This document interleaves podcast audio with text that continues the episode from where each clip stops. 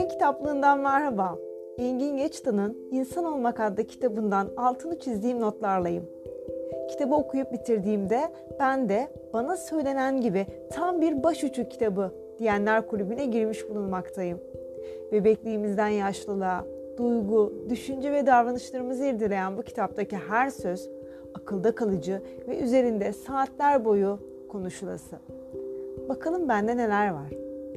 İnsanın toplumsallaşması sonucu kendisini koruma amacı dışında saldırgan davranışlar da insan karakterinin yapısal bir parçası durumuna gelmiştir. Ancak insan kendi haline bırakıldığında başkalarının canına kıyıp malına sahip olmayı düşünmez. Savaşçı yanı yalnızca kışkırtıldığı ya da engellendiği durumlarda etkinlik kazanır. Unutulmamalıdır ki toplumların oluşumu insana savaşı öğretmiştir ama aynı zamanda diğer insanlara karşı duyduğu ilginin de gelişmesine neden olmuştur. Toplumsal ilgi bu eğilimde insan karakterinin bir parçasıdır ve önce ana baba ve çocuk ilişkisi içinde etkinlik kazanır. Daha sonra diğer insanları da kapsamına alır. İnsan hem yapan hem bozan, hem seven hem kıran bir varlıktır. Bu çelişki onun kendisini ve diğer insanları anlayabilmesini güçleştiren en önemli etmenlerinden biri olmuştur. Bir şeylerden bağımsızlaşarak özgürleşmeye çalışmakla özgür olmak birbirlerinden farklı olgulardır. İnsan doğaya olan bağımlılığından kurtulabilmek için diğer insanlarla bir araya gelerek teknolojiyi geliştirmiştir. Ancak bu kez de onun tutsağı olup olmadığı sorusu ortaya çıkmıştır. Bir başka deyişle bir insanın gerçek kimliği yaşadığı olayların ne olduğuna değil, o olayların kişi tarafından nasıl yaşandığına göre belirlenir. Çünkü bir duyguyu nasıl yaşamakta olduğumuzu fark edebilmek, onun geçmişe dönük nedenlerini açıklayabilmiş olmaktan çok daha büyük önem taşır. Başkalarını küçümseyen insan kendisini de küçümseyen, dolayısıyla küçümsenmekten korkan biridir. Bir başkasının onu küçümsemesi aslında kendinin de kendisini küçümsemekte olduğu gerçeği ile yüzleşmesine neden olur.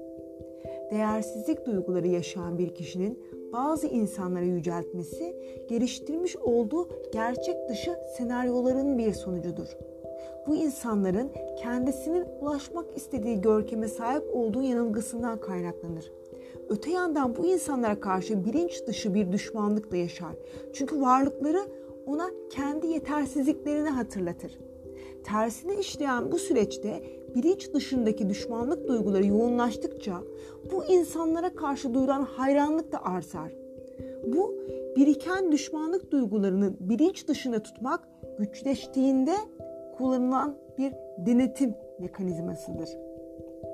Ancak bazen yüceltilen kişinin yatsınamayacak bir açığı fark edildiğinde biriken düşmanca eğilimler birden bilince ulaşabilir ve kişi kendi yarattığı Tanrı'yı yine kendisi yok eder.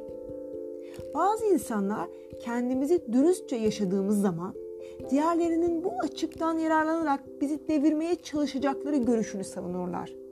Oysa bir insan ancak kendi içinde devrikse başkaları tarafından devrilir. Kusurlu bir yanımızla yüzleşip bunu kabul edebilirsek bir yanımızın bir süre sonra ortadan kalkma olasılığı da kalkar. Bu çoğu kez bilinçli bir çabayı gerektirebilse de bazen çözüm hiç fark etmeden gerçekleşir. Böyle bir süreci başlatmış olmak insanlarla ilişkimizde daha da etkin olmamızı sağlar. Çünkü kendimize hoşgörüde oldukça diğer insanların kusurlu yanlarını da daha kolay kabul edebiliriz. Dolayısıyla onlara gerçek anlamda bir şeyler verebilmemizin gururunu yaşamaya başlarız. Bu benliğin şişmesiyle sonuçlanan gururdan çok daha farklı bir duygudur. İnsanın kendisine değer verebilmesini içerir. Korku ve kaygı. Bu iki duygu arasında çok önemli bir fark vardır. Korku herkes tarafından tehlikeli olarak kabul edilen bir duruma karşı yaşandığı halde kaygı kişinin kendisinin ürettiği bir duygudur. Ve bu duyguya neden olarak gösterilen durum çoğu insana saçma görünür. Hoşlanmadığı bir insandan bir şey istemek zorunda kalan bir diğeri, durumun kendisine yarattığı kaygıyı aşırı dost ve sevecen bir tutumla gerçekleştirmeye çalışabilir. Böylece olumsuz duygularının tam karşıtı tepkiler geliştirerek bu eğilimlerini denetim altına almış olur.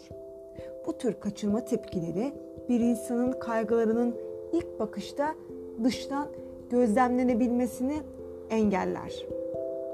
Birçok insan alma ve vermenin birbirinden farklı durumlar olduğu sanısındadır. Çünkü onlar için birinin sorunlarıyla ilgilenmek ya da bir armağan almak, verme, benzeri davranışların kendisine yapılması ise alma anlamını taşır. Ama bu davranışların içsel yaşantımızın gerçekliğini yansıttığını nasıl bilebiliriz ki? Çünkü bazen verilen şey sevgiden değil, kendimizi yatsımaktan kaynaklanmıştır. Bu sorunun yanıtı ne verdiğimiz yerine nasıl verdiğimizi anlamaya çalışarak bulunabilir. Kimi insan almadan vermemekte direnir, kimi insan karşılığını alabilmek için sürekli seçimler yapar. Ama çoğu bunu kabul etmek istemez. Denize girmek için kıyıya gelen üç kişiden biri derhal suya dalabilir. Diğeri sonunda nasıl olsa gireceğini bildiği halde bir süre suyun soğukluğunu deneyerek vakit geçirdikten sonra girebilir. Sonuncusu ise girmekten vazgeçebilir ve girenleri seyreder. Bu bir seçimdir ve insan nasıl isterse öyle olur. Ama seçimlerinin sonuçlarını kabullenme koşuluyla. Oysa almak ve vermek aynı anda yaşanan olgulardır. Bahar'ın kitaplığı. Bu bölüm sona erdi. Bir sonraki bölümde görüşmek üzere. Hoşçakalın.